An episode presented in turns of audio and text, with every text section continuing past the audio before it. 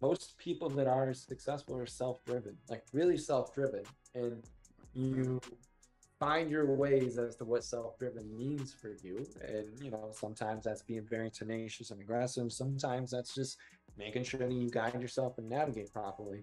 But all of it is based around you. Only real content is gonna last. All that other nonsense is here today and gone tomorrow. Welcome, everybody, to another episode of Navigating Now, a different podcast. I am your humble host, Des Cole, joined as always by my co host, Jay Bartlett. And on today's episode, we are joined by an industrial design veteran who started by designing shoes at New Balance to becoming the global design manager of the interior of Corvettes for the last decade to now starting his own freelance design agency, all while being an adjunct professor teaching college students his craft. Mm-hmm. And I'd like to say, even outside of his work, uh, I'm personally excited to learn more about his journey. And he's a really cool guy, really down to earth. And so I'm excited to share that with you all. So without further ado, Navigating Now welcomes Brett Golliff. Brett, how you doing, man?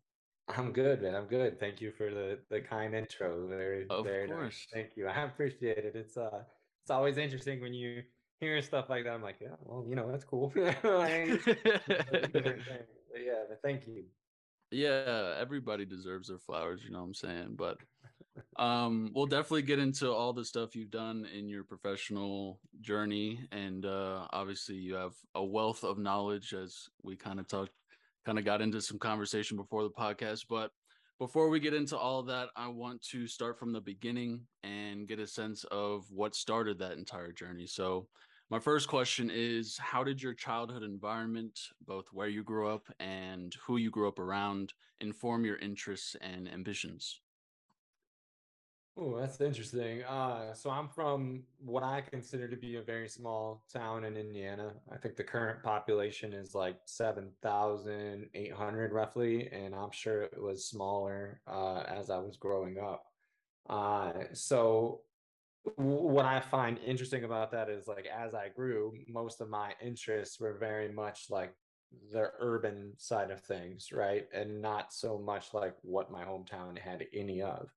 Uh, so I kind of probably grew up loving the exact opposite of what it was. And in fact, like my dad, like he he farmed and did many other things and and stuff like that was much more it is much more blue collar in that sense. And uh, you know, that just wasn't what I wanted to do.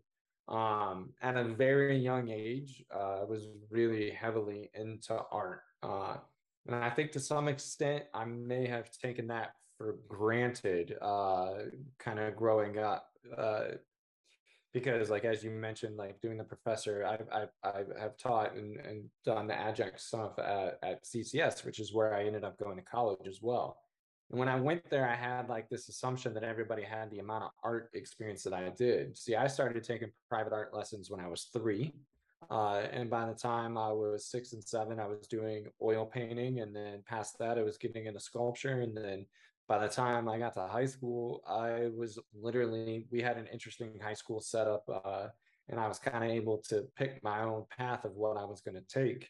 And I mean, for the basically from sophomore year on, I was taking, we had four classes a day, and I was taking three of those were always in art class.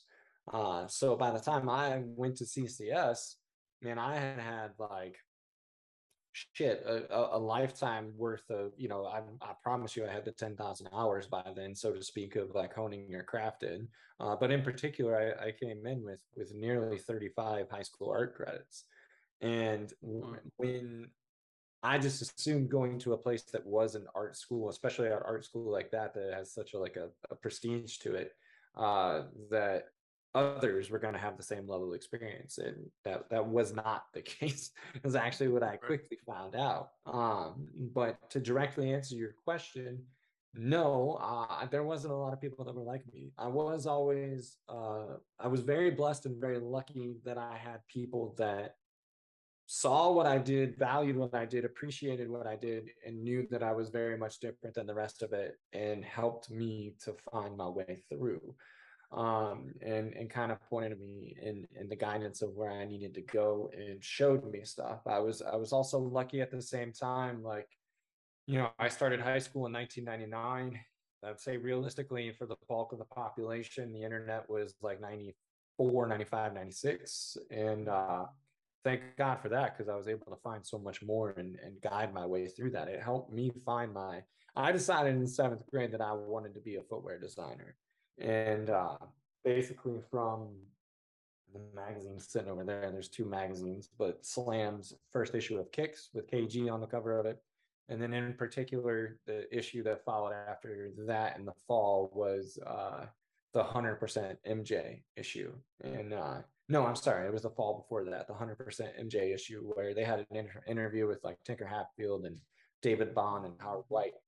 And uh, that i was in seventh grade when that happened and i because of the internet i kind of quickly figured out that it's like first name dot last name at company name and uh, I just started emailing any like Nike name I could find, and you know, Tinker Tinker responded, and the rest was kind of history. So that was and it's a very condensed version of like some major highlights, but that was that was kind of my my youth in a in a nutshell, so to speak. Uh, that's that's very interesting though. Like, I'm I'm curious, like, kind of taking it back to like you said that you started art lessons at three. Mm-hmm. Did you have you ever like did you talk to your parents like once you grew up and ask them like why they did that? Because obviously, I mean, it's not common. You probably didn't ask, like, hey, can I have a teacher? Ah. So, like, did they see something in you, or was it just they wanted you to be well rounded? Do you know what their motivation was? Uh, it- it's interesting. No, I have not directly had this conversation with it, but I, I have my own theory. Um, so right now I, I'm a dad, so I have a daughter. She's five. We are the same person. Like we we hone in on things. We can't stop. We like if you I don't know. It's it's hard Right. being a parent. It's it can be hard in that sense. And when I'm excuse me starting to figure out, I put that pencil and I put that paper or I put that paint in front of her, like she's good. Like she's she's content. Like that's where her where she's at. She's got to go and create it. Mm. Personal feeling is they saw what did make me happy and what did make things click and my mom and my grandfather my grandfather is very uh, her dad is very uh, he had masters in teaching and other stuff like that uh, but he was also kind of not necessarily on the fine art side of things but like he did drafting he did woodworking that's like what he taught and other things like that and Right. they kind of had small resources around the area and they're like yo put him you know take him to this teacher take him to this art teacher and stuff like that and uh Right. I mean, it's not like I was being trained by by fucking Da Vinci or something like that. Like I was, I was doing it with like people that. No, were- but but like I- you said, like being able to get ten you know what thousand hours, yeah, like I being mean, able to get that ten thousand hours before you go even go to college is like is not really uh what a lot of people are allowed to do unless they really uh, have the environment, especially around them, that allows them to hone that craft and and support that. So that's really cool. it's it was interesting for me, like eh, being a father now and looking at, at my kids. Like I don't force anything on them. I mean, my son is older than my daughter. He's he's kind of starting to figure out like I don't mean it this way because I don't look at myself as like a, a major person in this world or anything like that. But I am Googleable and you will find a lot of stuff on me. And like he's starting to learn that there is like a bit of a presence to me and what or some accomplishments and some other pieces to that, right? But I don't put anything like that on him. Like he's phenomenal at drawing too. He's very creative, but he doesn't live off of it. It is not his driving force by any means. Uh, Mhm. so I kind of let them navigate and and and what it is. And as I look back on it, uh, there was clearly a hunger for all of it. There was clearly like a piece, and I was lucky that my family appreciated enough to feed me. I know that it it definitely intimidated them, especially coming from a small town like that, where like, yo, wealth is not abundant. Uh, even the people that are probably prospering are not like prospering in the sense of what you would think of a metropolitan area. And when you look at it that way, you know, can he survive off this? Can he make a career? Like those type of questions always come in. But I also think that that's where my own drive was to kind of nah, I'm gonna like and the, the other part that I had was like I, I have a very rebellious, like, no, I'm gonna do what I need to do and you're gonna get the hell out of my way. And I think those two things combined to help me to keep pushing it and prove that no, this will be a this will be the right life choice for me that will constantly provide for me. Thanks.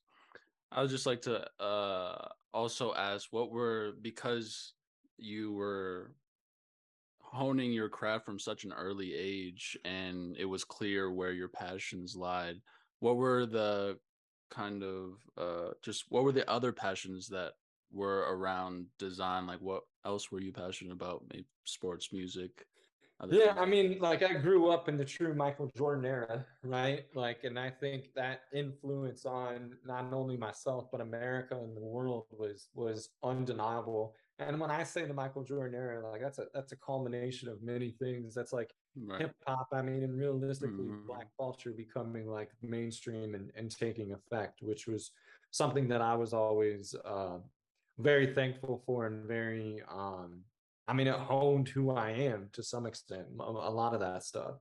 Uh, I think another part that uh, kind of built around that idea why I fell so deeply in love with so many various things is like my parents divorced when I was relatively young, and like I had probably more time to myself than than is probably welcomed in today's generation, and uh, that allowed me to deep dive in a lot of these things to understand what was important about them and why they were becoming what they are. So Michael Jordan, hip hop in particular, which is how we, you know, started our little uh, in, intro pre this, uh, were so, so, so damn important to me uh, in later movies and other storytelling elements really became a major drive of how I think and how I pull things together. Mm-hmm. Uh, and then food, food, food is even currently now is a very, very important part of that journey and understanding uh, I don't think I was educated enough or mature enough, I should say, to be able to put it all together as a, a, a kid. But realistically, it's that connection of culture that brings a lot of people together. Like all of those things do it in some way, whether it's mm. sports, whether it's food, whether it's music or anything like that. But it's that understanding of that that drive that brings all these kind of dots together was something that still still drives me to today, to be honest. All right. Oh, so while you were going through your education, like in that whole time you were growing up, what did you think that your career would look like though, when you were just kind of broadly studying art? And like, what did you think you would be doing if it wasn't design? There was nothing else. Um, I, I'm like, uh, no, I, I said I was going to be a footwear designer and I was going to do it. And it was like, uh, I mean, I'll be real. I was lucky that, as I said, I was lucky that I had a handful of people that were really important to me. One of them being she was she was like second mom to me. Her, her name's Jeanette Merridew, but she was my high school art teacher, and uh, I was lucky in the sense. As I look back on, I always had like five to seven people at, at different stages of my life that were able to be a part of something that wasn't what I was around all the time. So, for instance, like her and her family, her husband was a, a leader within like the automotive industry, but in particular, like they lived in Italy for like four or five years. Like they had these other outside influences that were able to be shared with me. Um, but I, I knew in seventh grade, I was like, yo, I'm going to be a shoe designer. Like we were in the midst of playing basketball, middle school basketball, and it was very clear that like the path, like I was being like I was not doing as well as like some of my really good friends that were doing it, right? Like I, I it was like I'm not going to be a professional basketball player. Real tough reality to come to as a seventh grader. And, it, but like at that same time, like Jordan 14 comes out and like, yo, it was designed off Ferrari 550 Maranello. So I started doing like all of my good friends. I'm like, oh, all right, Tyler, Tyler Hartman. I'm like, yo, yours is going to be designed off of Viper. Brian, yours is going to be designed off this F40. And I would just start doing like everybody's shoes and stuff like that. Mm-hmm. And as I said, and, and kind of, you know, coming from that community, a lot of that stuff wasn't, nobody knew what the hell that was. Like, so freshman year comes around and we have to tell them, Indiana at that time had a thing called Core 40. And you had to like do these 40 core like uh, classes to graduate. but you also had to gear it towards your kind of path. And realistically, it was gearing you into industrialism and pushing you into some bullshit job. And I was like, no, I'm gonna be a shoe designer. And I'll never forget my guidance counselor, who I'll be kind to and like not name them, uh, being like, that's not a real thing. Like you can't do that. And I was like, well, I'm doing it. And I don't I don't care if you want to support me. Like this is what I'm doing. And he's like, you're gonna be taking math classes. I was like, cool, I'm gonna drop every one of them like after I get done with this. Like like I and I was like, I don't really give a shit like what you have to say. You can support me, you can help me, you can do whatever you want. But if you're just gonna be this way, cool. This will be our last conversation we ever have. And it didn't go over so well. So like I had to like come in with my mom and stuff like that and you know learn learn the way. So from that point on, whenever I would get like the career paper, it was always two times a year. It was at the end of the year and the beginning of the year. I would just write down I'm gonna win the lottery and it would piss him off to no end. And then, like by the time my sophomore year comes around, uh, end of sophomore year, and we had another little parent teacher conversation, and I came like fully loaded. At this point, I met my Nike connects, and like I was comfortable enough to ask them roughly like what salaries were and like other things like mm-hmm. that. And I, I just laid it all on the table, and I like you can kind of tell I'm kind of I, I I'm very factual and blunt. And I was like, I'm pretty confident like this is at least double your salary. So don't tell me that like I can't do this. Don't tell me that this isn't a real thing. Like just because you don't know what it is and you don't know how to guide me, that's not a problem. I don't see it as a problem. I'm not expecting anything out of you anyway. What I do have a problem with is you forcing me down a path that you're comfortable with. Mm-hmm. And I just kept I like I'm not joking when I say when I said I was going to be a footwear designer, I was going to be a footwear designer. This is where life's taking me, and come hell or high water, I'm doing it. And I, I still to this day bask in the glory of people telling me, no, you can't do that. It's the best motivation you can ever have. So, mm, yeah. right. does that answer your question? Yeah, I have sure. actually a side question for the transparency because you want to be blunt. Like, how much do shoe designers make at Nike? Ooh, that's that's tough. I would say if I'm somebody that's graduated college and my entry salary is below ninety thousand dollars, I'd probably ask a couple questions. I would say that. Yeah. So and then you work your way up from there from experience and roles and responsibilities and how much you want to take on. I've never truly been paid by Nike in that way, so I don't have that direct answer. But I can tell you the industry standard for most people right. coming out of college as a designer, one damn near anywhere is somewhere on the low end of 85 and on the high end probably 115 so yeah. Uh, that's real. Yeah. No, that's real information. People need those. Transparency is king man. Thanks. all right yeah so uh i'd like to ask before we get into like professional uh like work um what was your college experience um be as brief or as long as you'd like? College experience was like it was fascinating because like as focused as I was and as much as I wanted, there was a naiveness to some of this stuff that I kind of just let happen. Uh CCS to me, uh so all right, so where I'm at in Indiana, you're like three hours from Chicago, three hours from Cleveland, two and a half hours from Detroit, like three, three and a half, depending on how you drive up from Indianapolis, right? Weird kind of cross section of like what what metropolitan metropolitans are near you. So like sports fans are all over the place around there. Like you have no idea who's going to root for like anything from I don't know Lions to the Bears to the Colts. It's just right. it's a mess. But anyway, I knew so Jason Petrie. I don't know if you guys know who Jason Petrie is, but Jason Petrie does the LeBron line. And at that time, I was emailing back and forth with him. Uh, he's not the only one. There's a lot of people that help on the LeBron. So there's some other people here, but anyway, Jason is most known for that. Uh, but uh, I was emailing back and forth with him at that time. He was actually at Fila and he graduated from a school out in North Carolina. And I was like, hey, I want to do footwear design, obviously. And uh, that's why you and I talk.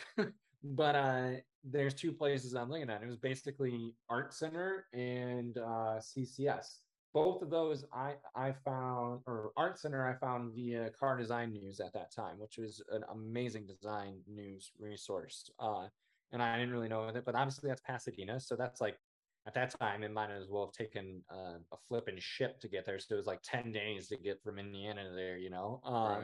and then ccs was something that my high school art teacher she just went ahead and sent my stuff in for me so like coming into my junior year i had a pretty decent scholarship at ccs kind of already waiting for me so i kind of like hit up petrie and i was like yo is this is this an okay thing? Or like, is this what I should do? And he's like, yeah, that's exactly what you should do. So I got lucky that it was relatively close to my home. So I ended up at CCS without really knowing like its back history and the automotive lore and like all these other pieces. Uh,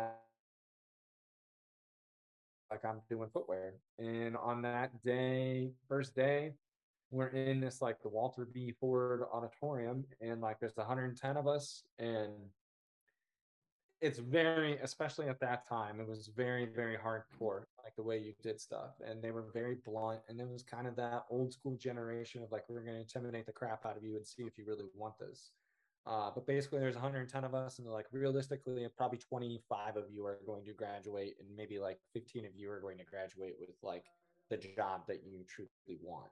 And, and they're like how many of you are here to be automotive designers? And 109 people like raised their hand. And i was like the only one. I was like uh yeah i'm just like here to do shoes and at that time there was realistically a couple people that had made it out of shoes but the most important one was probably jason Mayden.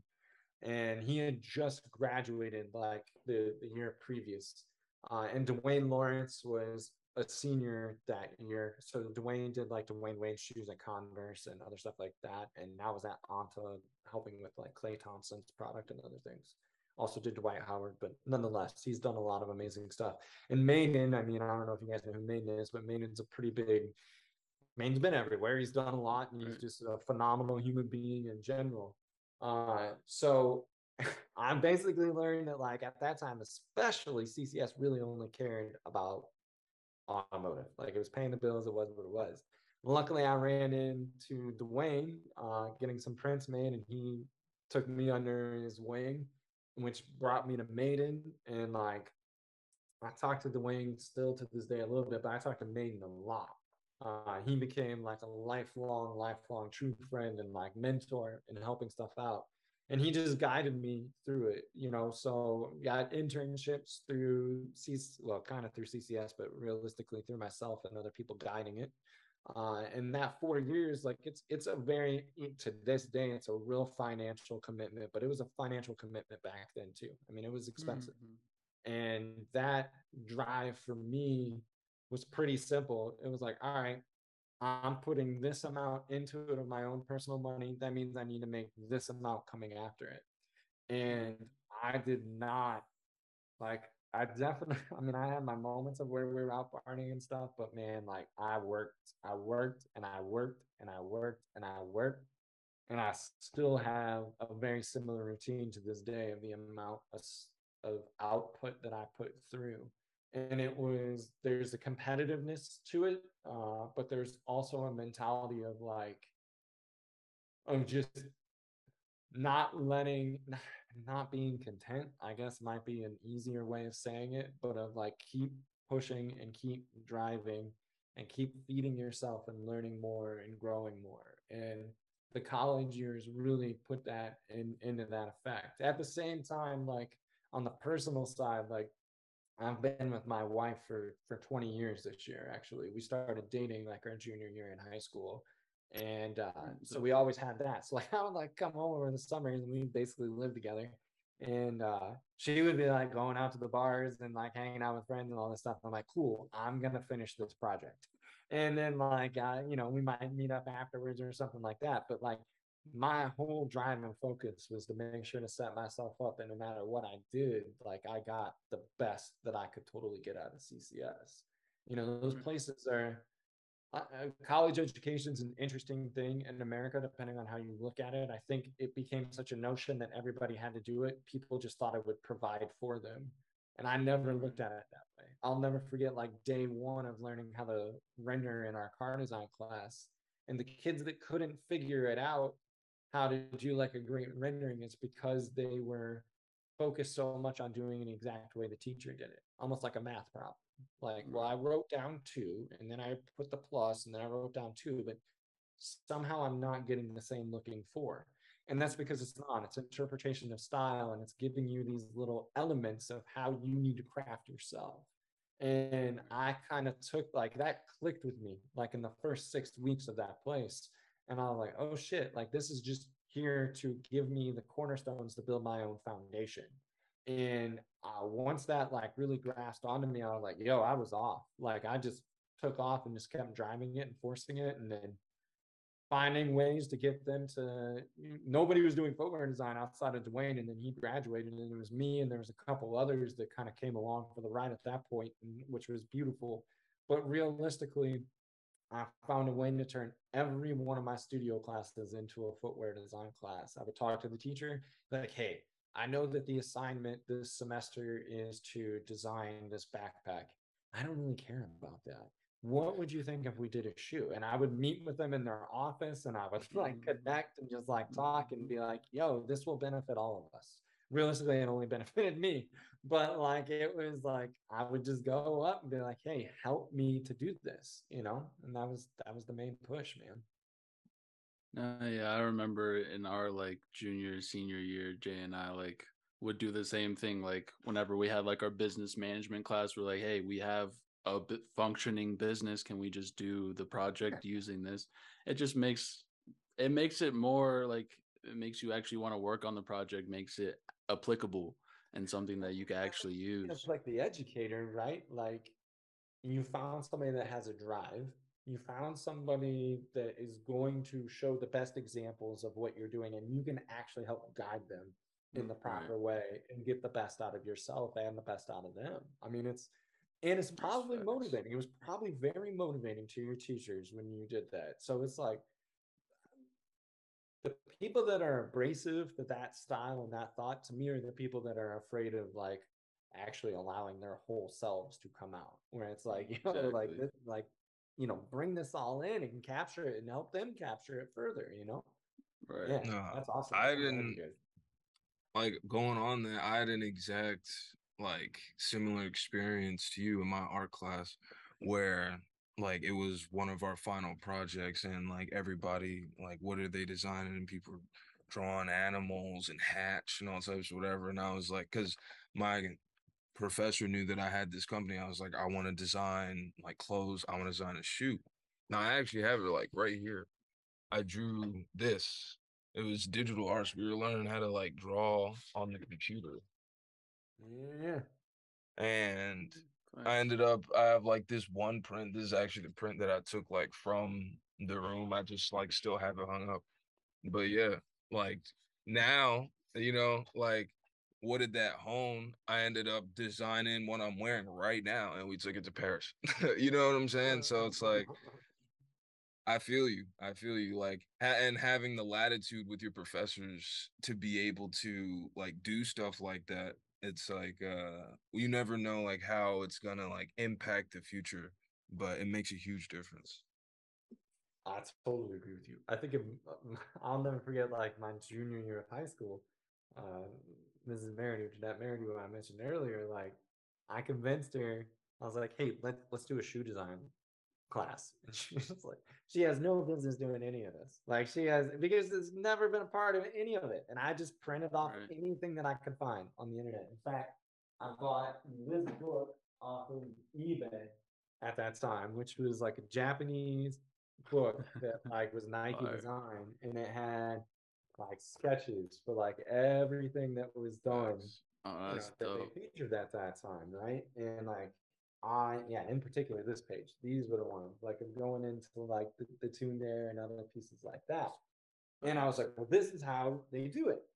And I'll never and I had like what was called by the time I was doing this with her, I had what was called uh, ironically this fell out from our earlier conversation, guys. I had that hanging on my wall for many years. Uh but uh anyway, I uh I had like, you know, can I had studio art classes. By the time I had done like all the ceramics, the paintings, the drawings, all that other stuff, they just started letting me take in studio art classes. So I could the way we did it at that time was I had to do four assignments per studio art. So I sat down, I was like, well, this is this is one of them I want to do. And I'll never forget her being like, I have no idea how to critique this. Like we sat down and like, cause she wants to critique it from like, well, how did you shade this? Like, how did you, right. how did you mix color? Like, how did you do that? And to her credit, like where I, and again, this is like looking back now as like a 38 year old, right? Like to her credit, mm-hmm. it's like, yo, she, she embraced an uncomfortable thing for her. Like it took her out of her comfort zone. She had no business like still to this day like you can critique it from yes i like it or no i don't but like she doesn't know how shoes truly made or any of that stuff. Right. and she took it head on and was like all right well what they want to like what he wants to do. Let's help him figure it out right? I mean more love. more teachers and more education that embraces that the, the better it's going to be every time. Every time. Facts all right, but yeah, so I want to keep going on the timeline. And like you said, you uh you had some internship opportunities. Um, and I kind of want to just get into your transition from college to working at New Balance. Can you explain yeah. how how that all happened? Yeah. Um so let's see from you know like CCS like you do these like corporate days and I was always like in them and I started communicating with like Nike further. This time you know you got to deal with recruiters and other crap like that. Um, mm-hmm. Um, they're good people, they're great people, but you know it's the middleman to the actual design organization. Right. Uh, so I started like doing that, and at that time I ended up at Converse with Dwyane, and then doing like stuff with Jordan at Nike and or with with Jason and learning processes through those guys. And senior year comes around, and I mean, you know, the great financial crisis of 2007 and 2008 was was always interesting for America. Um, but I basically took a, I had a job opportunity at Nike. It was to, ironically to do bags, which I, I, you know, not to be arrogant or anything like that. It's not. I respect anybody that does that and what it is. It was not my interest. I've always been somebody that likes to be on the advanced design side of things and kind of thinking around strategies and future innovations and creating that way. And New Balance offered me that. They had a small team at that time that was doing it. And I was like, all right, let's go learn it. And the other part that I always had like a belief in was to go to a place that uh, was going to challenge you in a different way. And I may not have known it as well at the time, but like Nike's got the game figured out. These other places don't always have it figured out, and you can learn a lot by going to those places that don't have it figured out, and your impact and effect can be far greater. Um, so I was thankful to go and do that. I, I started there literally uh, literally 15 years ago last week, uh, and I spent four and a half years there. I kind of made my way around different areas there uh, in the advanced product group for the bulk of the time, and then I did kids shoes, uh, which was a, it, at the time I was like, why am I doing kids shoes? But man, was that fun! It was like super incredible, and we were able to like focus on like a natural walking shoe that. Uh, mm-hmm. That like, like there's no a lot of times like there's no innovation that goes into kids shoes, but yet it's like the founding blocks of like walking and learning how to actually do things properly as opposed to like now you know, so many people like throw their kids in like a Jordan one that's not designed for them, and they're like tripping and falling everywhere and all this exactly. stuff. Exactly.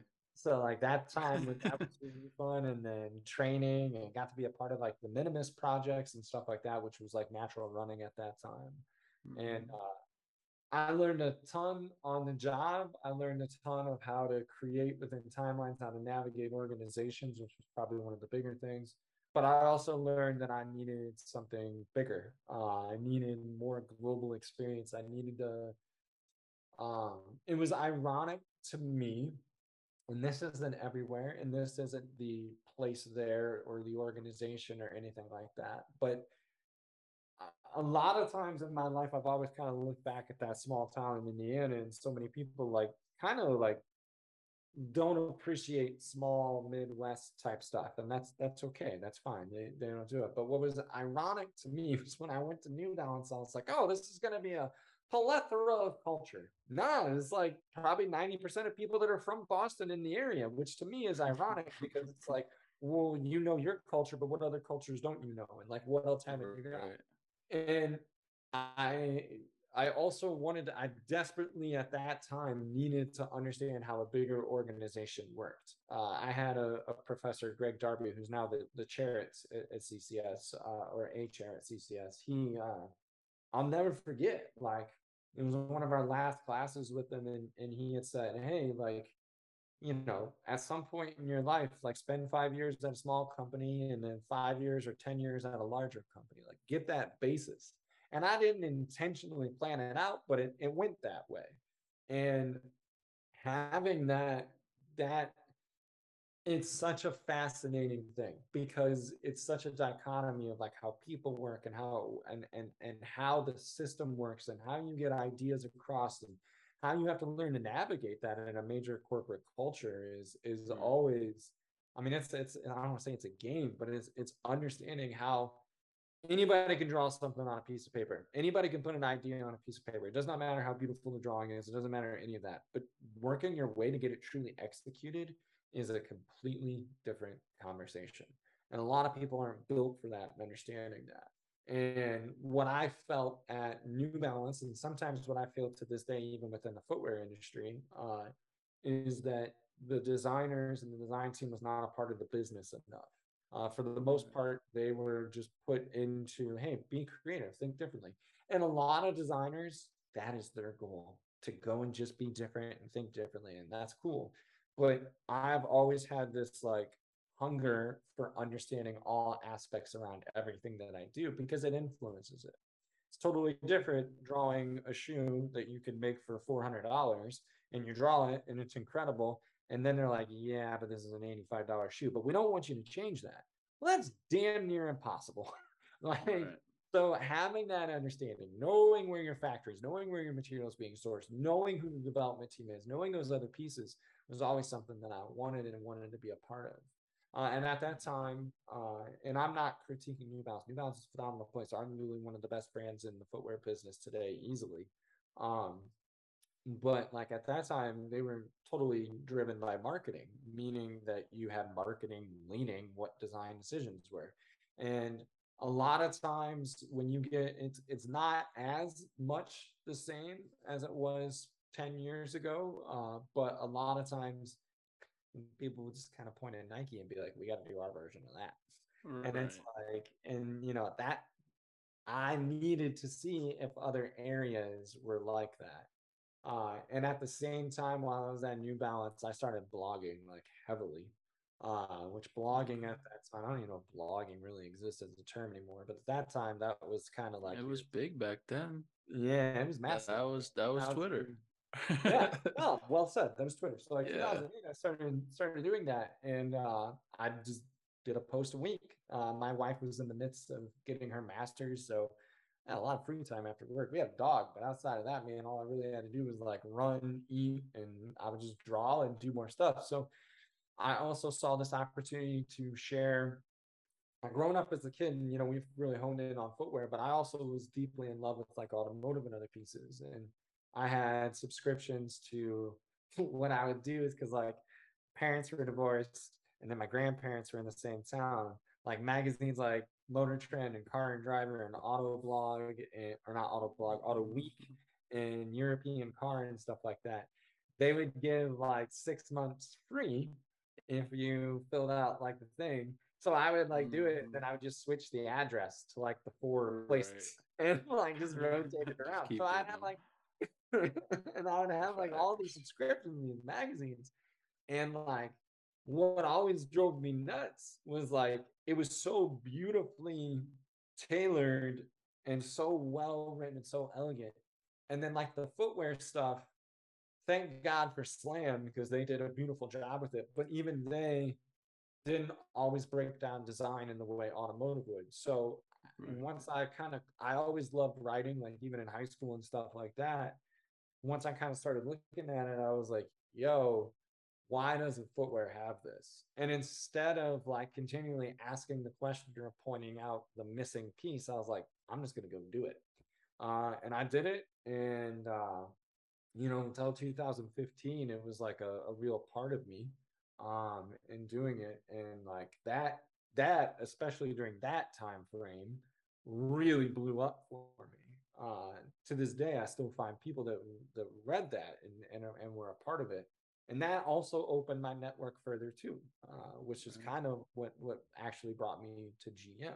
But it was uh, you know new balance is uh, i'm forever grateful for that time and and and being a part of that and still have friends to this day from there. And i'm super proud of what what we were able to achieve and and learn in other pieces. But that was kind of that time in four and a half you know right.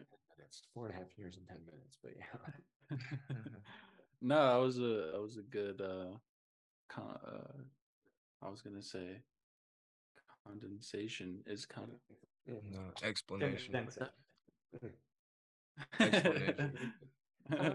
condensation because yeah, we got new ideas. I mean, we can make water but yeah. I'm just saying condense words electrolysis you know what i'm saying, you know, whatever. Uh Mm-hmm. after so after you worked at New Balance though, and you mentioned you transitioned to GM, like can you talk about the transition from designing shoes at New Balance to designing Corvettes at GM? And we say like, yeah, uh you went to GM, but like you was Corvettes though. and like how did that opportunity come uh about? Like what made you want to transition like that? I it was never like on my like list of things to do. Uh it was uh so basically the blog thing really took off and the way I would use the blog was to be very strategic. I would do kind of three stories about like like I would like oh we went to Jones and Vining here's how we made a last. Oh, uh we went to the factory here's what that looks like oh, we went and ran with a group of people because we're working on a running shoe. This is what that's like and how that process goes. And then on the fourth one, I would hit them with sketches. And I would build this like story uh, that, that way. New Balance was not paying attention. I don't think this would ever fly today, like ever. They right. said I could do it, but I don't think they were paying attention. But right. like I used it as an opportunity to build a, a bigger and bigger portfolio and a bigger network, right? So story, story, story, rep story, story, story, Brett. Like I used it as a level of self advertisement, just to be frank.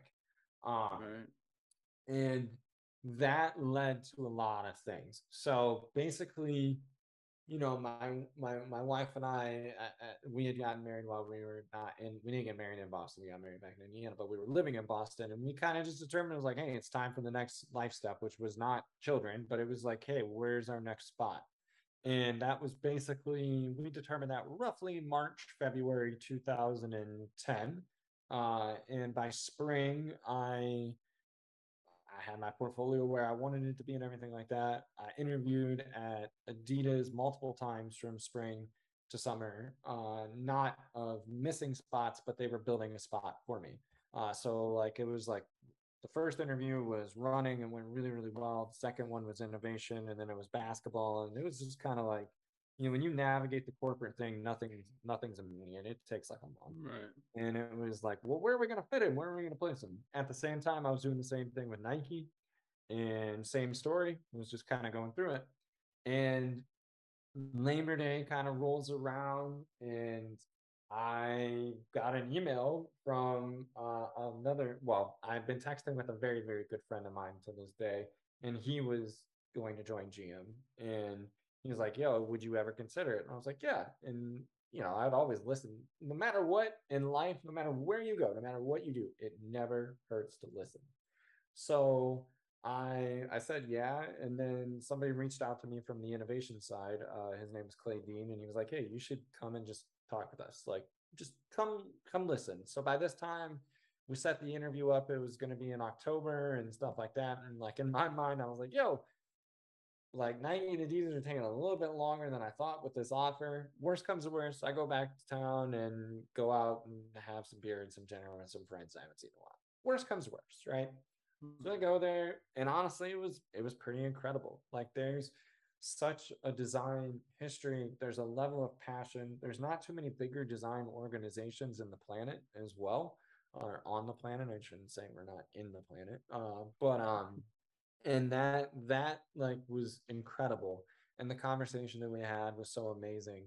so that was literally like basically Halloween. And uh, I left and got back to Boston. And then we flew out to Portland then uh, to get, an- I had another wave of interviews for where we were going to go with both places.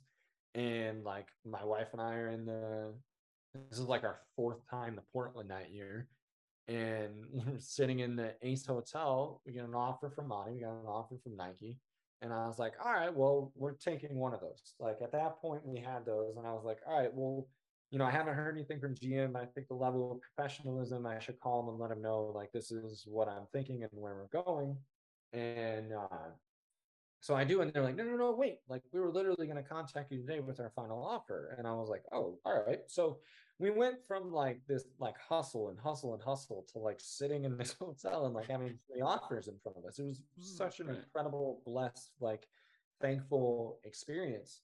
And we just started listing like positives and negatives of it, right? And you know, I shouldn't say negatives. Negatives is actually a bad way of saying it. There was nothing negative about any of it. It was more of differences and what do we want to be able to select. Because I'll tell you, there's very few times in your life or in my life where I've had an opportunity like that to truly pick where and what I'm capable of doing.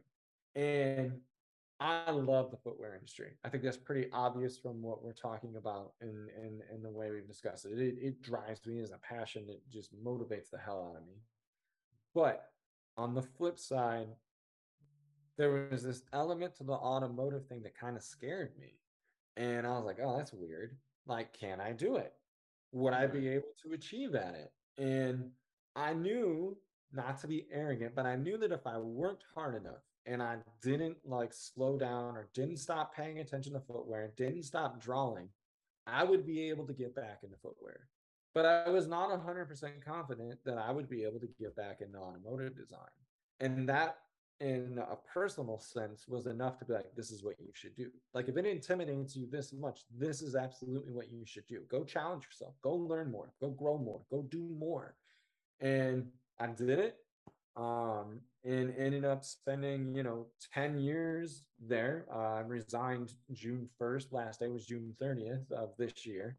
Uh, but it was like, man, it's, it's, it's still, you know, I left on, I would say phenomenal terms. Uh, I hope they would say the same thing. It, I mean, they threw me basically a retirement party. So I feel like I left on good terms, but, uh, it was by far one of the greatest experiences of my life and just taught me so much of working through it. And you know, the main reason that drove me to it was because I did have a belief that the creative process is the creative process, meaning that it doesn't change what industry you're in. Um, it may change how you look at things, how you think of things, and how you adapt to how you're going to manufacture those things. But the idea of where an idea starts from and the generation of that and the honing of it and the creating of it really isn't that different. Um, the cost, the scale, the amount of people is massively different uh, in automotive compared to footwear. Uh, but overall, that mentality of driving and pushing to create the most passionate and emotional product on the planet is is really what each place is trying to do. The one thing that I can point out that I really uh, Nike would have been different, uh, but at that time, Adidas, like New Balance, uh, was was ran by marketing, uh, and for me, even to this day within General Motors, design is ran by design. And what that means when you get into a structure is that design makes their decisions as to how design works. You still have to collaborate with your other business partners, but at the end of the day, they own design. And when, in my opinion, it, it's not every place, but it can be a slippery slope when marketing owns design because you're watching the market drive what sales are, and that can become reactive to what creative processes and aesthetic is. So that mm-hmm. ultimately was another reason why I wanted to experience GM as well. Okay. I hit you with a lot there. I apologize, but overall, No, like- please, please don't. No, the long, the long answers are preferred.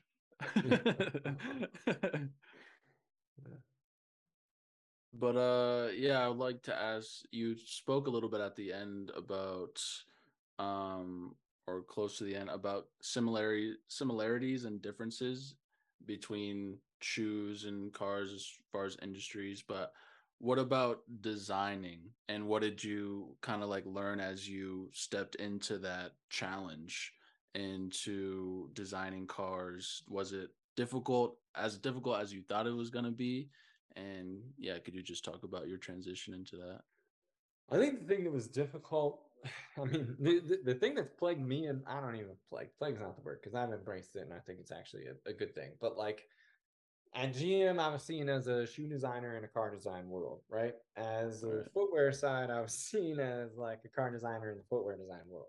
So there's always like this weird, like everybody, regardless if you're in the creative industry or not, you still get boxed in in some way, shape, or form, right? People want it's what makes people feel comfortable, they'll be able to compare and contrast. Um, right. so that was probably one of the the differences and challenges of coming over that getting people to understand uh what uh what i can bring to the table because i don't have this lifelong he's an outsider he's not a lifelong car designer he didn't draw it. But meanwhile i was at ccs i was taking all those car design classes too and i was doing just as well as most of those kids that are now famous car designers. So if not better to be frank and arrogant at the same time. Uh but like i guess my statement to you would be the difference was probably how the business ran. Uh, there wasn't always like a brief. Like within footwear, there's usually a brief. There's usually a kickoff of like, this is what you're doing with your shoe, and this is what it is, this is where it fits. But it was like, you know, sometimes we were just starting the next Corvette, or we were starting the next Silverado, or something like that. You just kind of started right. drawing. Um, the only one that I ever truly remember having a brief was actually Hummer. But nonetheless, that like journey is also far more serious because you don't have a second opportunity, or it's rare that you have an opportunity to fix it. Like, I'm not like, I'm not the person to go to for math, but I mean, I can tell you this like, even a really, really expensive shoe and I'm not talking expensive retail, but I'm talking like expensive to make, like that flight mm-hmm. posit there. Like mm-hmm. that's an expensive tool set. Like that's a lot of investment. But with my education, I would say that cost somewhere between two hundred and fifty thousand and four hundred thousand dollars for total like product investment for raw materials, not necessarily marketing and other things like that. Nike is a marketing machine, so I'm sure the fun police videos were millions of dollars or something like that. But right. from a car, like a billion dollars, man. Like before you even hit, before you even like hit marketing or any of that. And right. that also ties into many different effects of like supply chain relationships and unions and other pieces like that. So the point is, is that the critiques and the seriousness of it is is far different than footwear because and this isn't to downplay either one of them because both are massively important and both are different but like you you if you screwed up a shoe in a quarter you had time to fix it the next quarter if you screw up a car it's going to take seven years ten years and it's right. financially enough that it could screw up those suppliers it could screw up your business it could screw up many things so the scrutiny as to what you're creating and what you're doing is far higher. It's far more unique. Uh, what I loved about the process is exactly what I felt missed on the flip side of the footwear business was like I understood exactly what I was designing to and what the price was. The way we worked with suppliers, the way we had an understanding of what we were coming in for, it was much more collaborative, much more partnership. It was still kind of siloed at times, uh, meaning that like getting interior, exterior, color and materials, and all of us to talk together could be challenging at times.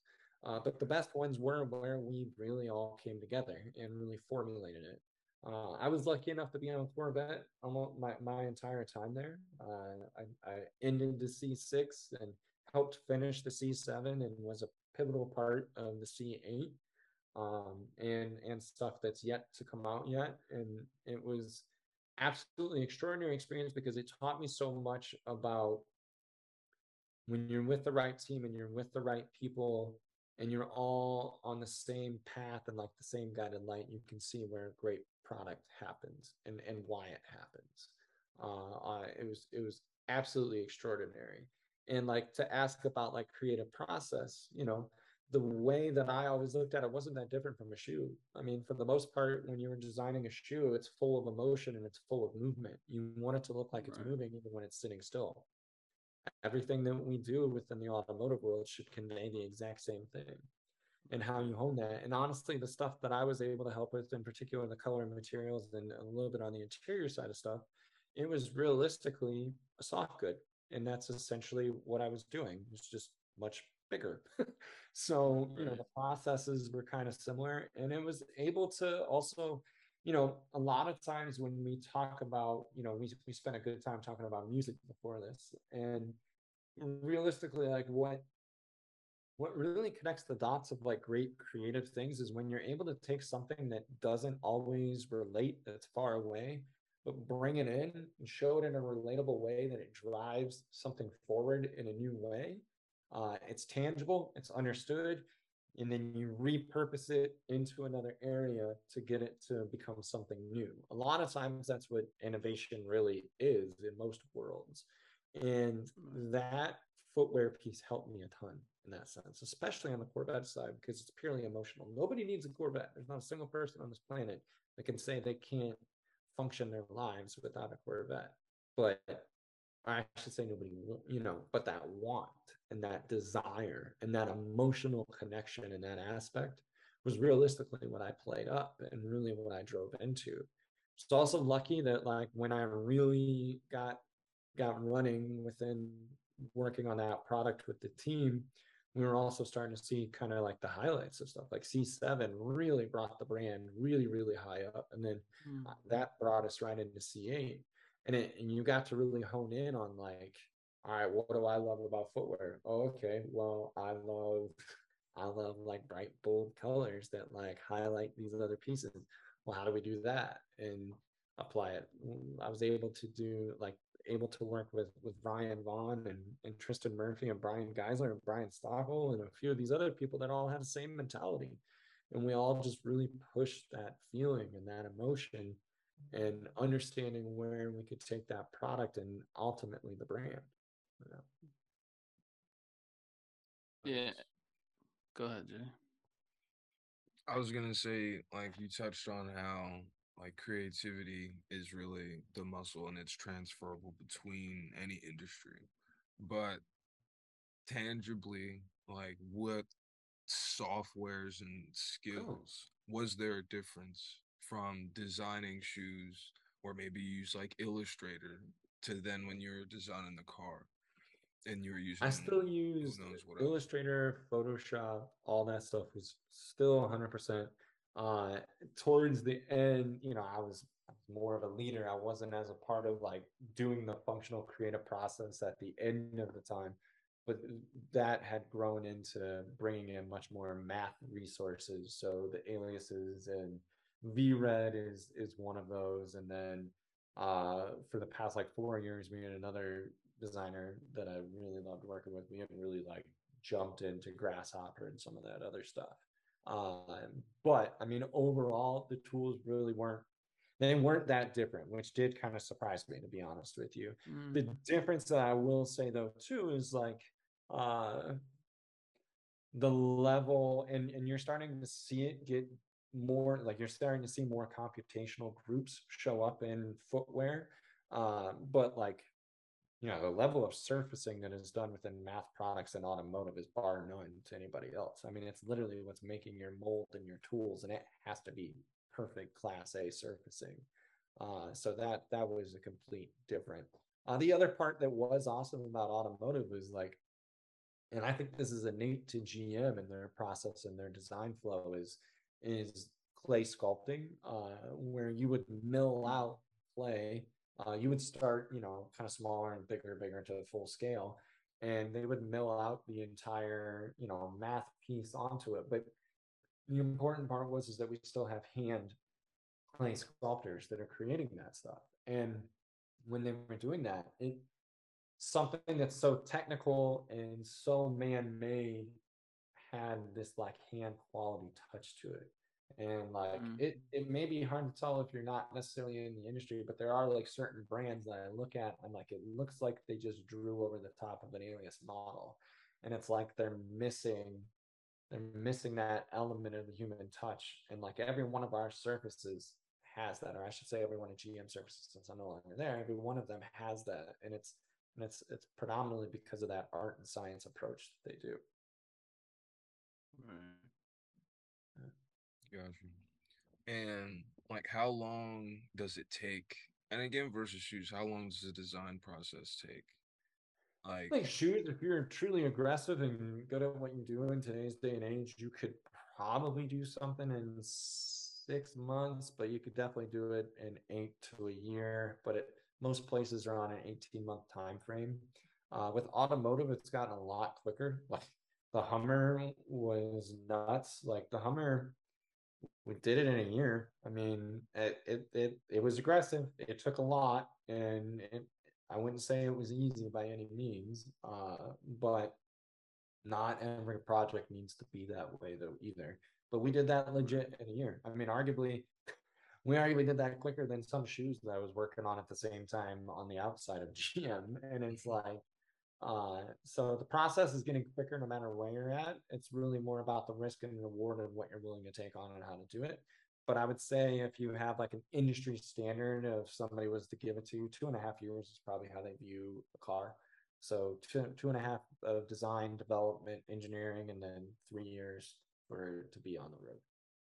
And how many people? How many people Thousands. are part of the team to work on that? Thousands. And the intimate team like the intimate product group is probably I mean, if you're just talking designers and design, it's, it's probably somewhere around 10 to 12. By the time you start adding in sculpting and other pieces, it grows. Uh, and by the time you add in all studio resources, it's probably like 100. And then by the time you get into engineering and manufacturing, I mean, realistically, I'm not joking when I say it's thousands of people end up having some portion of the car that they've done. Whereas mm-hmm. footwear, it's like, unless you're going to count every labor piece that touches it, it's probably somewhere like seven to 10 people. Uh, right. I always kind of joke like walking to me, like walking in a GM compared to like walking anywhere else in footwear is like I feel like I'm in a physical version of the S and P 500. Like it's just like what it like. That's funny. I like to ask uh, both shoe and cars. Do you have any personal favorites? Oh hell yeah! Um, probably tell you which child I like more. Uh, no, uh, but uh, I got like I mean, you know, I'm rolling off of this new display, so I don't know if it's gonna. Uh, is it gonna catch up? To uh, it, it'll it'll move with you. All right, so right. that can't show. Uh, it's not doing it properly. Hold on, let me turn I gotta figure out the best way to do it. But nonetheless, I'll just grab stuff. I've got a lot of the Yeezy product I've been pretty enamored with lately. Um, okay. Probably Zvezdochka is, is easily one of my favorite products ever. Uh, the Nike Zvezdochka, which is with Marc Newson.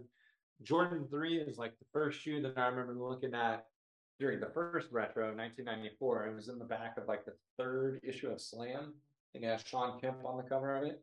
Might have been the 2nd mm-hmm. But regardless, I was like, oh shit, like I gotta get that. Um the shoe that I wore the most this summer was actually the Adidas product collab from like last year. I absolutely love this shoe. Like I wanted it because of the shape and the material and construction. Like it's just so beautifully made. But gosh, the shoe is absolutely incredible. Um, another favorite is grab these guys. One second. I know you're. I'm off camera here, so you can look at my Jordan. Oh, you're good. Those are original ads from 1984, by the way. Um, this is the Nike Free Veil, uh, the Gyakusou version of Japan. So this is like, dude, this next level engineering of running product. Like, absolutely incredible shoe. Uh, this was a shoe that I like obsessed over when I was in high school, the Nike Presto Clip. this arguably is more sustainable than any footwear that's on the market today, even though we ignore how it was made and don't do anything with it. Uh, a feat of footwear manufacturing is the knit runner. Uh, I think people get caught up in the aesthetic way too much of it, which is totally cool. It does look unique and weird and all this other stuff, but this this is some groundwork uh, that is going to well, we'll see what happens with him and Adidas, but in theory should have changed the world of footwear manufacturing. Uh, this this shoe in particular, I've got multiple colorways of it. This being an actual original pair of the Flightposite One. Uh, this this I still like like I keep it. Obviously, you probably saw. Oh damn it, again. Uh, I keep it back there, like within Zaha Hadid sculpture that I have. And it's like it's all about fluidity. It's all about movement. It's all about like everything that is this manufacturing process doesn't look like it should be a part of the foot but yet you look at this shoe and you're like there's nowhere else it should be.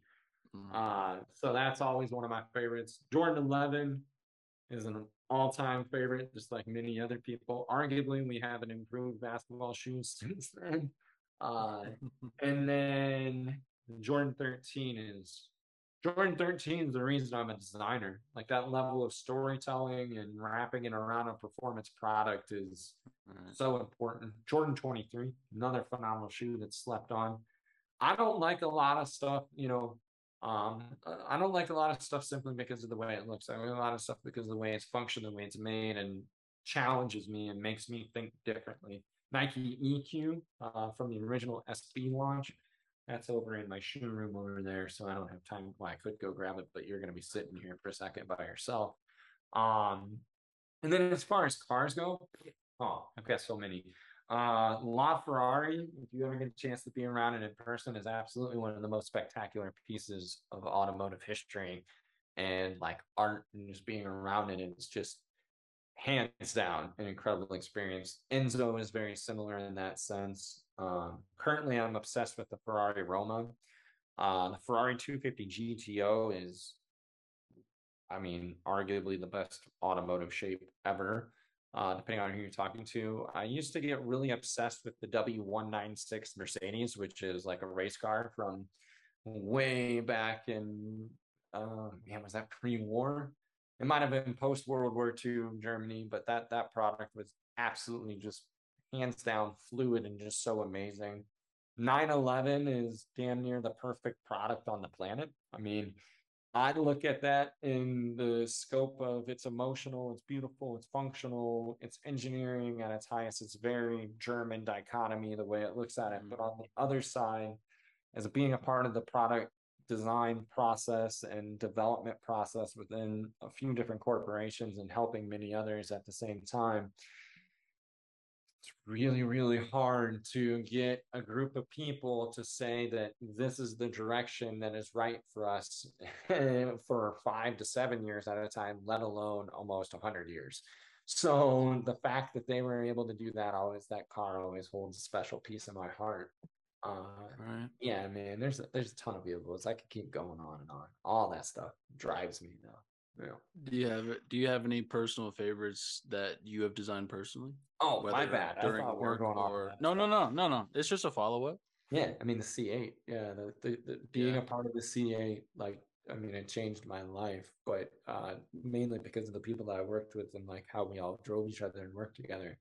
Uh, but also just seeing the effect that it had on American culture and it's still having on American culture. Like we unveiled that at the the, the Concours d'Elegance and the the one that we do here in Detroit, like we Mark Reuss and and and Mike Simcoe. Mike Simcoe is VP of of design, and then Mark Reuss is the uh he's, he's president of GM. I mean, outside of Mary Barra, you know, he's he's one of the highest people up there, and they they asked design to present the the car there so it was like myself tristan murphy tom peters and kirk Bennion and vladimir Keptov and a couple others that were you know integral pieces to it and that that experience was absolutely extraordinary but after it like you know these people that are at those type of shows are people that are buying the car. It's not just people that are obsessing with it. And most times they have other cars within their within their fleet, uh, or whatever you want to call it. And like like we had this guy come up to us afterwards and, and and he was like you you guys are young you probably don't realize it but like what you've done for american car history and what you've done here has never been able to happen like most of us always had to go and buy a ferrari always had to do that to meet that level of performance and pinnacle but the fact that you did it matched it and then did it in a price point that's relatively attainable to some or most is such an incredible thing. And I'll, I'll never forget that moment of, of him thanking us for it. And I'll never forget the process of like going through it where it's like you just know that it's right and you know that it's coming along. Um, so seeing I'll, I'll forever be, be thankful for. I mean, arguably it'll probably be the most important thing that I did in my career. Uh, footwear wise, you know, I had like this kind of pivotal moment as I was going through my journey of of always trying to essentially get to Nike or Jordan or something like that, where mm-hmm.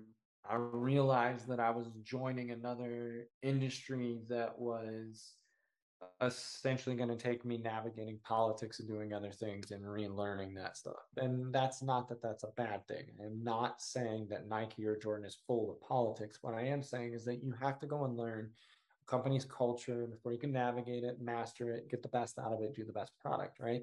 Mm-hmm. And I mm-hmm. kind of just had this epitome of like, I would also, I mean, there's no nobody's built like you, you design yourself, but there's also this like mentality though that like I'm not necessarily as needed at a place like those as maybe people that are trying to start their own journey. And mm-hmm. uh, as I was at GM, you know, I had a consultancy going the entire time, a footwear consultancy, and I worked with a ton of people, a ton of people, a ton of companies, a ton of brands, major, small. And my favorite ones were actually working with the startups of where we had like just really good relationships. So the LG one uh, from Ethics with with Langston Galloway was extraordinary. My relationship with Lang is just amazing, and I'm forever thankful for that.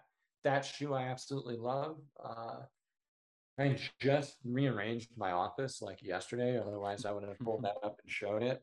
Um, and then because I have LG2 in here now, and I'm not going to pull that up because it's not out yet. Um, but and then past that is working with another company that I'm now creative creative director for, Snibs, um, and working with those guys because they have a passion and a level for footwear that they're trying to bring a uniqueness to basically the workwear group uh, and not workwear in a fashion sense but like true people that are working which um, working with those techniques and those type of manufacturing process drives me to think differently inspiration wise and product wise but just working with that group of people is, is realistically uh, what I strive for. I, I have kind of my, my main mantra that I've learned over the years is like good people, good design. If you don't have any of that, the product's going to relate whatever atmosphere and feeling that's going on around it. And that really has driven me to work with people that I think des- are deserving of the time and needing of the time and needing of the level of expertise and vision that I can provide. And that's that's realistically the product that I have coming for them I'm super proud of and I'm super excited. One of them is going to be, it's called the Orbit. We're literally like a handful of weeks away from that. And then like we hit you with a slew of products coming over the next year and a half and all of them nice. I love. So hell yeah. Yeah. Uh, still, man. So talking about the transition out of GM, like what motivated you to step out into entrepreneurship?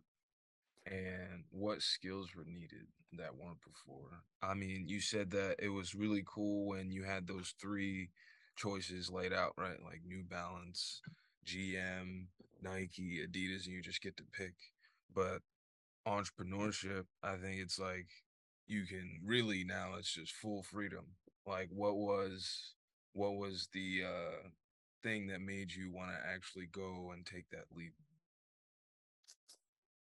You know, it's it's interesting. I mean, I had that consultancy going, uh, like I said, for a, a little over a decade by the time the decision like came to it, and uh, I would slow it down at times. Like when I every time I grew in leadership at GM, I would slow it down a little bit and then figure out like the new position at GM and then let it kind of then I'm like, all right, I got this understood. I know the process. I know how I've got to function, what I need to do. And then I would build it back up and take on more, right? With the consultancy. And there became this realization of me of knowing that the further that I grew within the corporate world, it's always less and less product related, even though you say you own more of the product.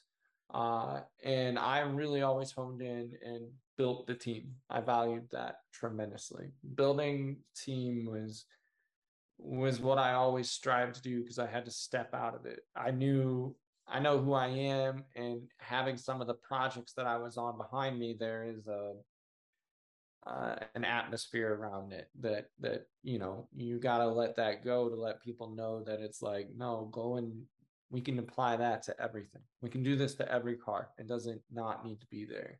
And as i went through that process of kind of getting into it and going further i just kind of came to this culmination that my growth is essentially limited by those above me and I love I, I, have no ill will towards anybody there. To be frank, they're all wonderful human beings. It's it's the the people there are extraordinary. What I had to prove to myself of what I could do for myself. Uh, my journey, it may have taken me a little bit longer to fully realize it. My journey has always been quite individual in a selfish, somewhat positive way, uh, and I needed that weight to drive myself further. And I could be there, play the game, and you know, wait it out, and hopefully have become a director. And maybe if I was blessed, lucky enough to be an executive director and other things like that. Uh, but there was always this like, well, for 10 years, you have something really successful going that you never once advertised for. It's always people talking. It's always people saying, hey, you should work with him, or, you know, built off of what little online presence that I kind of have. And just you know knowing my way around and honestly just being a good collaborator and doing good product. And what started you know when i really had that i'm gonna take a drink real quick and i'll answer that. Oh, go ahead. And when i had that like epiphany after i turned nike down in like 15 i had that epiphany of like you know, um, uh, there's so many more people that need what they have. And on the personal side, uh, just like my own beliefs and product and where we're at in the world with the environment and other stuff like that, nobody needs another shoe. Nobody needs another shirt. Nobody needs any of that. But if they're going to do it, we might as well do it to be something that's worthwhile and is long lasting and isn't going to be this fashion piece or anything like that. Mm-hmm. So and when I mean my fashion piece is fast fashion, something that's just going to go away and have no uh, emotional integrity or feeling as the reason why somebody needed it. Right. Did it solely out of want. So I shifted my mentality of, you know, doing this work and building my portfolio and extra income. My portfolio, I mean personal design portfolio, to mm-hmm. all right, let's build something sustainable and longevity and that realistically shift happened like 15 16 and then by like 17 18 uh you start getting repeat business from a lot of that stuff.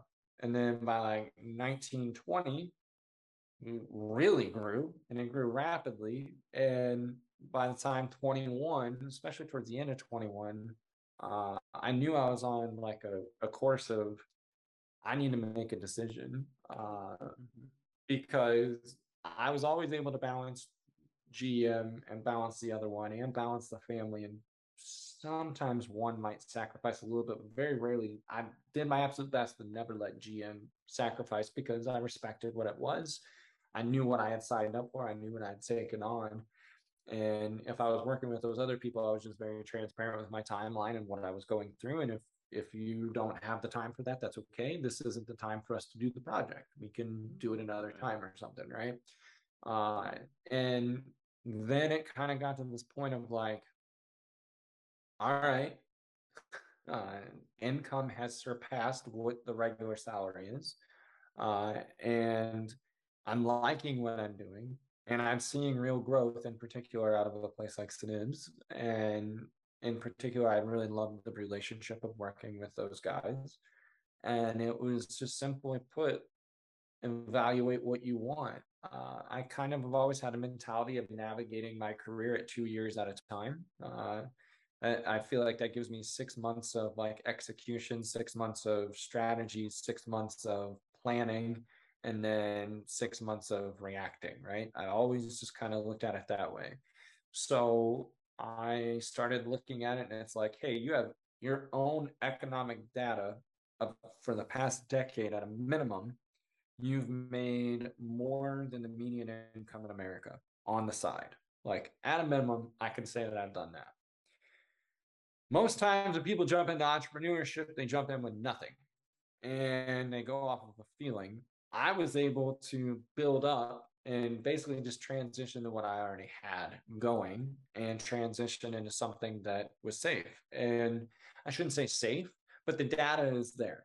It's not like I'm going off of data of three or six months or a hunch or anything like that. I'm going off of a decade of what I've been capable to achieve in the relationships I have. And that's not to say that I believe that I have it easy. I don't. It's there's still the hustle, there's still the drive, and there's still that push of, of what it is. But on the flip side, I know that I have the right partners and the people that I'm working with, in particular SNIBS, of really building that stuff up and knowing that we have an opportunity that couldn't wait.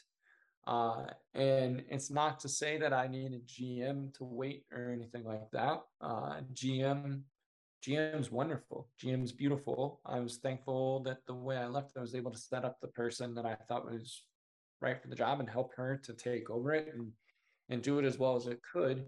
But I knew that I was waiting on them. They were never going to wait on me.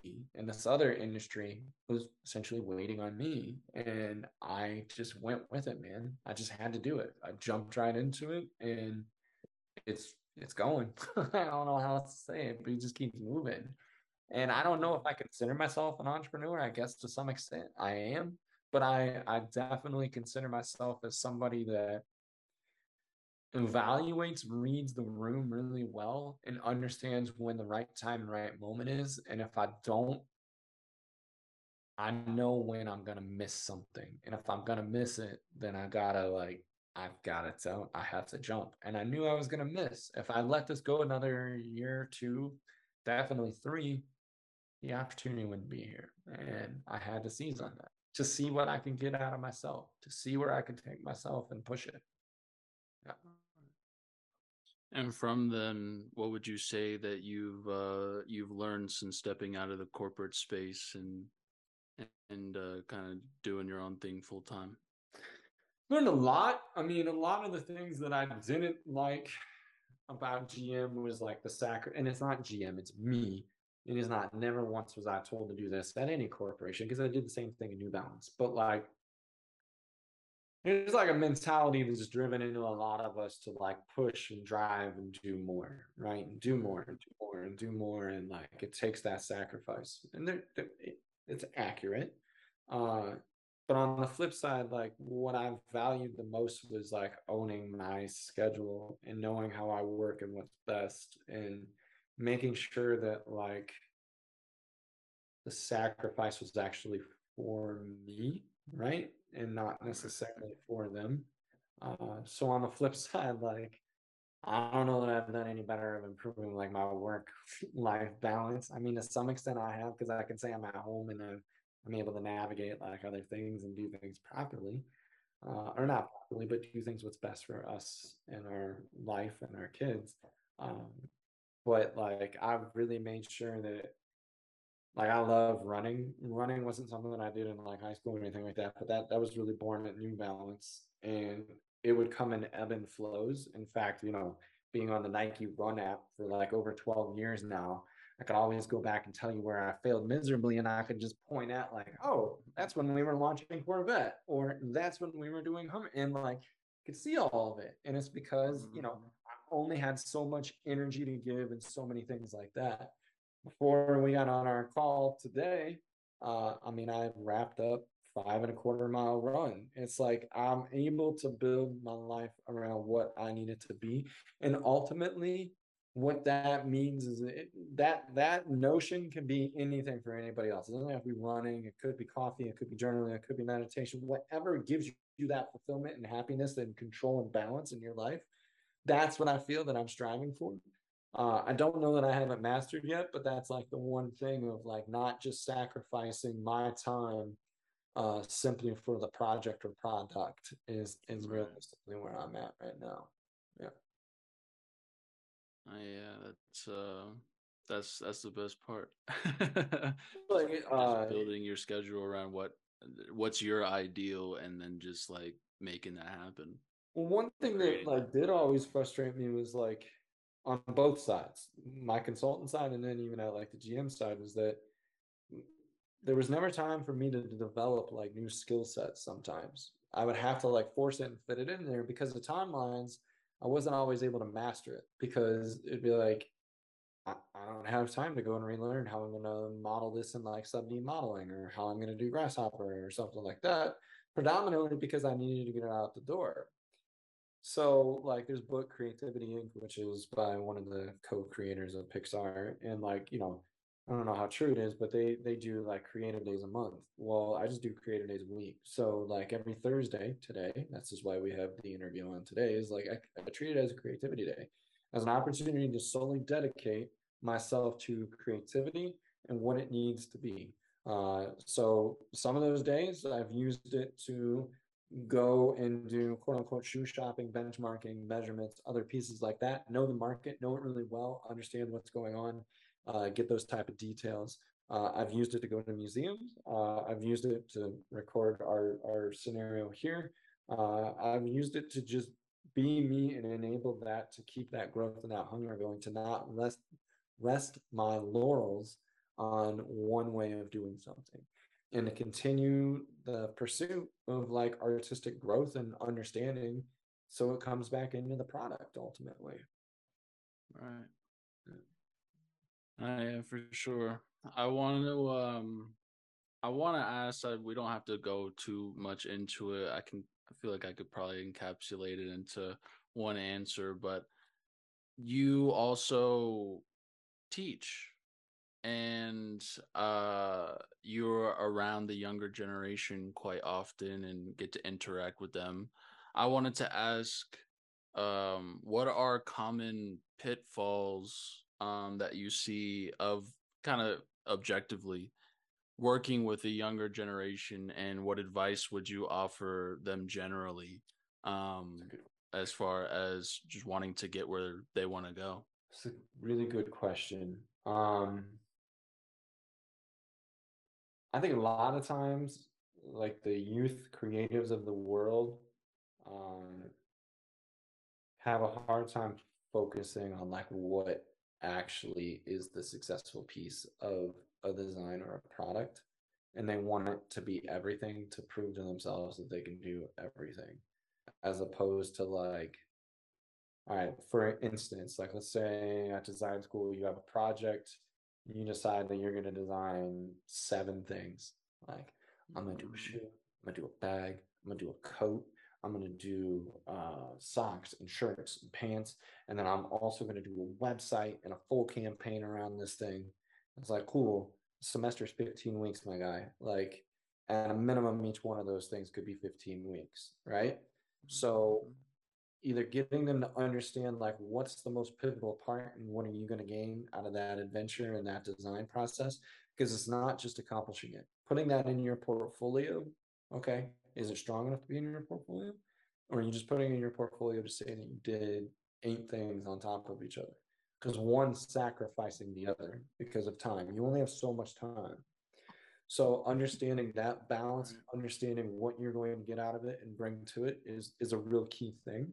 Um, I think another part is, and honestly, is probably the most important one out of this, uh, which is essentially uh, listen first and ask second. Uh, meaning, like, you know, it's okay to like just chill and listen to what's being told to you and then ask the question. Like, a lot of times that stuff's there for you. And because most people that are successful are self driven, like, really self driven. And you find your ways as to what self-driven means for you and you know sometimes that's being very tenacious and aggressive sometimes that's just making sure that you guide yourself and navigate properly. But all of it is based around you. So understanding that great stuff happens outside of you. Listen to the world listen to the people listen to what's going on and take that information to grow yourself. Yeah. And that's probably that's not beautiful, and that's that's people in general. uh, I like that. Appreciate that. Yeah, no problem. So, um, I kind of want to just have a, a last couple questions. Uh, we kind of wrap it up towards the end of the the conversation. It's been really dope so far, by the way. Oh, um, but yeah, we just have uh, a couple kind of like ending questions, and then we'll uh, have you tell all the people where they could find you. Um, but uh, the first one I want to ask is, what do you want your legacy to be? Oh, I don't know that I take enough thought into that, to be honest with you. Um, what do I want my legacy to be? I mean, this is a selfish answer, but I want it to be my story, my way. Like just as simple as that. I I used to like embrace myself off of like the rebelliousness that I had to get myself to where I was at. But now I kind of just want to continue that and be able to say that like I raised my kids and got them to be happy and believe in themselves, which is not uh, it's not as easy as it sounds it would be. Uh, and know that like journey and and know that I was there for him. And then on the flip side, being able to do it in my own terms, like I, I mean, if I had like, and we didn't touch on it because it's not like the the part to always touch on it. But my wife and I both have phenomenal careers. We both have aggressive schedules, and what's great about now is that realistically, I'm able to kind of balance mine and the kids don't suffer because they were before. They absolutely were before. They were in the middle of it. And like that sucked. And there's still times where it's not perfect. It absolutely is always going to be that way because of the nature of what we do. But uh, my legacy to me will be being able to say, yo, I did this how I needed to do it. And it it benefited all of those that that I worked with and all the people that are around me significantly. I've been I've been still sitting here thinking about uh what you said for like advice to the youth. And I see again like this is a huge pattern of like everybody that's I feel like our age wants to do a bunch of different things or thinks they need to have a bunch of different skill sets and go in a bunch of different directions. But I think that that's born out of that we're told to diversify for risk aversion. And so, right, like we see you know, that's like, the effects of like 2008 and when it brought that was exactly what I was about exactly. to say. We see like the crash of a market and then like their parents that only have this one skill lose their job and now what now so the youth watches that and says okay i need to do 10 different things but the same way is like how you would actually balance an investment portfolio for adverse risk it's not just 10% in 10 things knowing how to actually create the balance so that it's risk averse instead of just doing it to do it uh is really the big is really the big thing. But yeah, I just wanted to say that that was still that was really well, uh, and I, I think the, the big thing that's like even came out of that, and what is beautiful about the, like the current generation is like just better understanding how to do things on your own, right? Where it's like you don't have to like bring others in to you know, I can't do that, but I'll I'll hire something out. Like this this mentality of like, yeah, I can take this on and I can figure it out and mm-hmm. utilizing your assets in a better way. I mean, it's it's really that's that's really key. I think like when I hear you say that, it's uh you know, it's a weird, it's a weird fucking world out there, man. Like the way I look at it though, I'm lucky right now, like I, I can kind of pick and choose like where I'm at, and that's good. I'm thankful for that. It may not always be that way, but I know that like where I put my energy, I have to be able to back that energy up, right? You take on too much, take on too many of those projects, your energy isn't going to be utilized in the right way. You have to have a keen understanding of self to be able to achieve in this type of world, in my opinion. And a lot of people don't have that. It takes them a long time to gather that. So I think understanding oneself and what they want out of the world and where they're going to bring to it is really pivotal. And a lot of people are afraid to ask them then that self. It's it's a scary thing to them. They don't want that answer because it makes them have to deal with shit. You got to figure that thing out, man. No facts. Fact. So the earlier you figure it out, the the better it'll be. No, the better it is for real. I mean, like, really, you just gotta like look at your shadow in the sun one time, and really? then and then go from there. But like, yeah, the take, faster that you do that, the faster that you do that, the faster you end up like Brett, and like, you know what I'm saying, feeling like you're successful, because on the other side of like just being able to think about yourself is being able to think about what you could give to the world, and that's what's going to give back to you. So, well, but for some of our last wrapping up questions, mine is, uh, what does different mean to you? Oh man, that's funny. That's a fascinating question. I was actually thinking about that a lot. Uh, what does different mean to me? I'd actually stretch it. What does opinion mean to me? So different to me is having a, a reason. It's having an understanding as to why it needs to be different. Why do you why do you want to not be like what's next to you? Why do you want something different? Right. So for me, that breaks down to having an opinion and having a real statement and view and understanding of what something is. Uh, I've always been this mentality of everything that I have is a representation of me and it talks past me uh, and meaning that like you know you might pass me and you might see what i'm wearing you might see what i have on. And it may not mean anything to you but at a simple moment it gives you a snap judgment of who i am and what i am to you. Uh, past that like everything that i selected not just clothing but everything in life i have a strong view and standpoint an opinion as to why it is important for me. Like all the way down to like the type of salt I buy. Like just the dumbest shit was overthought. But that's different. So important. And to me, it also separates me from taking things for granted. Like mm-hmm. I honestly believe that like the worst thing that like the generations before us was just this basically just getting used to being content to what's provided for you and what's around you. Convenience. This idea of convenience, where you can take for granted what went into that product and you take for granted so much to the point that you don't even know what's in that product. So you don't know what's going in your body or anything past that. Right. So for me, like being different is understanding that it may not always be the easiest and simplest path, but the opinion and the self-awareness of who i am and what i have is going to make me make the choices that are best for where i need to be in life and where it needs to go. That one's up there. That one's up there jay with one of my mm-hmm. favorite answers to that question. That's good. I i absolutely love that answer. Well good. I'm glad I'm glad I did not disappoint them.